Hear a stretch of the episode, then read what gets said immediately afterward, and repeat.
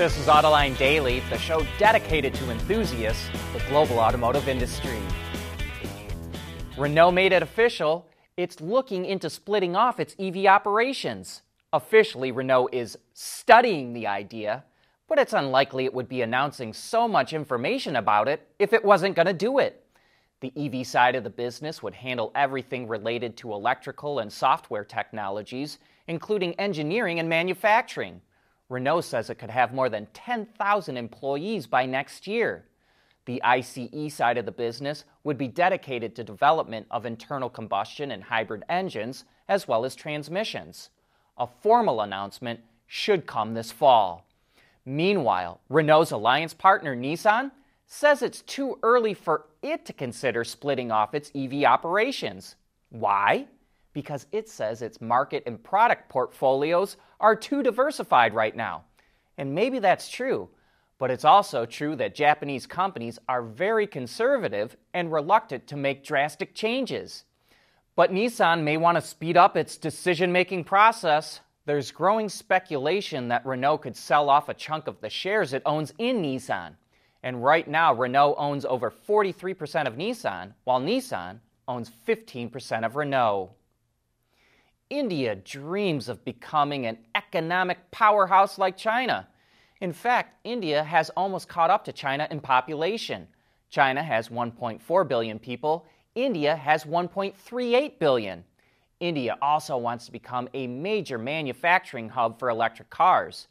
But the Indian government is dragging its feet on changing regulations that would attract automakers.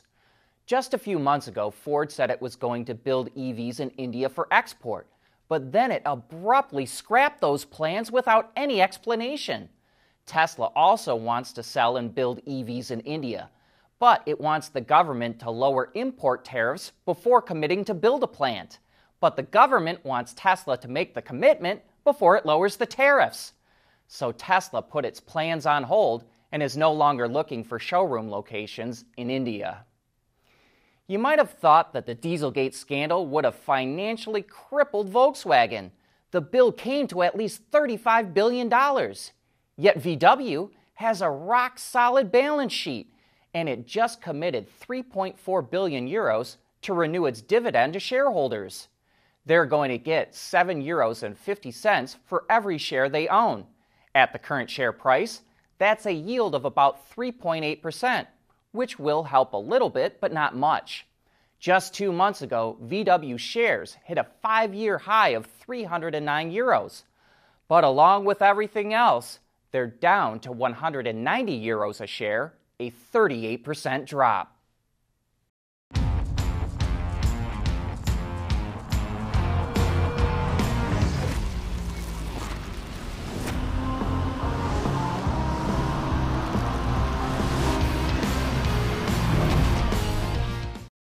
We want to know what drives your testing. OTA, connected car, diagnostics, remote testing. Intrepid Control Systems is here to help you work from anywhere. Intrepid Control Systems, driven by your data. General Motors workers in Mexico are getting a wage boost. The automaker and the new independent union, SINTTIA, reached a deal to increase worker wages by 8.5%, give them bigger bonuses, plus a 14% increase in grocery vouchers and a mandatory day off on Christmas Eve. The deal also mandates that GM and the union form work groups to negotiate schedules, protocols for dealing with sexual harassment, and a program to push back against inflation in the future. Workers will vote to approve the deal later this month. Regular viewers will likely remember this little electric car we first saw at the Munich Auto Show last year. It's called the Microlino from Swiss-based company Micro, and it's like a modern-day version of the Isetta. Well, we're happy to report the first ones are rolling off the production line in Italy. The Pioneer series will be limited to only 999 examples. They feature one of two colors, Atlantis Blue or Torino Aluminum, and they get a 10.5 kilowatt-hour battery pack that returns up to 177 kilometers or 109 miles of range. The base price is €12,500 or $13,000. No word yet when they'll reach customer hands, but we should find out in about a week and a half on May 24th at the Microlino's virtual launch event, and we expect this thing to sell out almost immediately.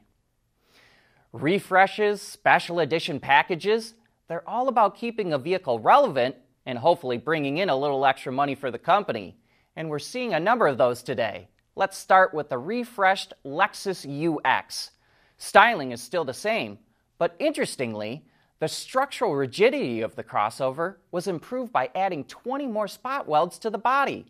This also required a recalibration of the shock absorbers and electronic power steering. A new, larger display screen with Lexus's latest multimedia system is available, and a safety system with more features is standard as well. Going forward, the UX will only be sold as a hybrid in the US when it goes on sale this summer. Staying under the Toyota umbrella, the Venza will now be offered in a new Nightshade edition. Toyota has used this on several other vehicles, and it's all about black accents, like on the wheels, mirror caps, door handles, and interior as well, but no word on pricing yet. However, we do know the pricing for Audi's new Design Edition package for the S6 and S7. Only available in the US and for the 2023 model year, it will add $2,500 in price to the performance sedans. It includes a special gray body color that's set off with dark accents, unique 21-inch wheels, upgraded materials on the interior, and red stitching. Orders for the S6 and 7 with the Design Edition package kick off in June. The future of Michigan is extraordinarily bright. We have such incredible assets, and I think more and more we're realizing how to put those together in a way that's going to help this state really help lead the nation as we go forward. At Schaeffler, we pioneer motion. Electrifying mobility. Manufacturing smarter. Reducing CO2 emissions. Making energy production clean. Schaeffler pioneers motion to advance how the world moves.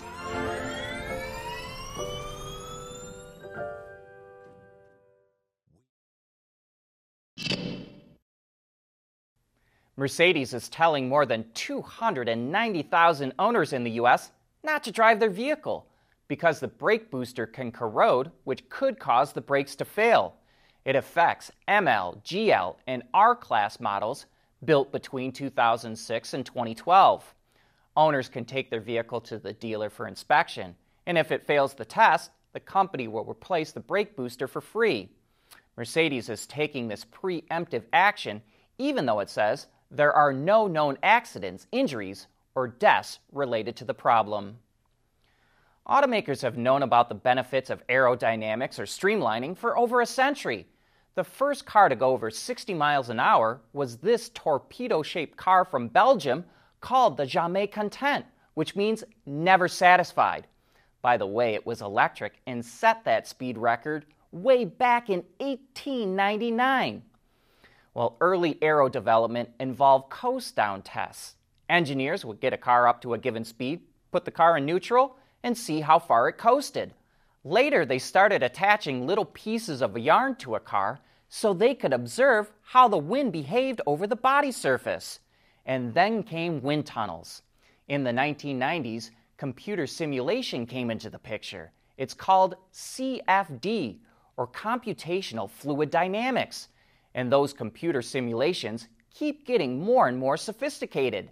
Now, Rice University in Houston and Waseda University in Tokyo have collaborated to use CFD to simulate airflow around moving wheels and tires. The researchers say their model is far more accurate and uses far less computational power than other methods. Automakers will continue to use wind tunnels, but CFD simulations like this will allow engineers to try out many different design iterations before they even go into the wind tunnel. And that saves a ton of time and money. Automakers keep adding more equipment onto cars, like driver monitoring cameras for hands-free driving. One way to try and keep costs down is to integrate that new equipment into existing components. So Magna came up with this clever design that integrates the camera into the rearview mirror. And it's amazing how sophisticated rearview mirrors have become. They used to just be a reflective piece of glass. Now they often incorporate automatic dimming, console lights, and video displays. And some even have the HomeLink or OnStar buttons incorporated right into them. Magna says that integrating components can also cut down on the number of computer chips that are needed. And it's pitching the idea to automakers to use the chips in its mirrors to control other things like powered seats, electronic pedal adjusters, and window lifts. But that's a wrap for today and this week. I hope you have a great weekend.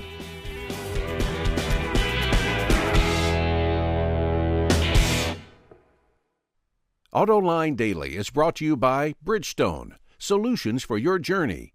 Intrepid Control Systems, over-the-air engineering, boost your game.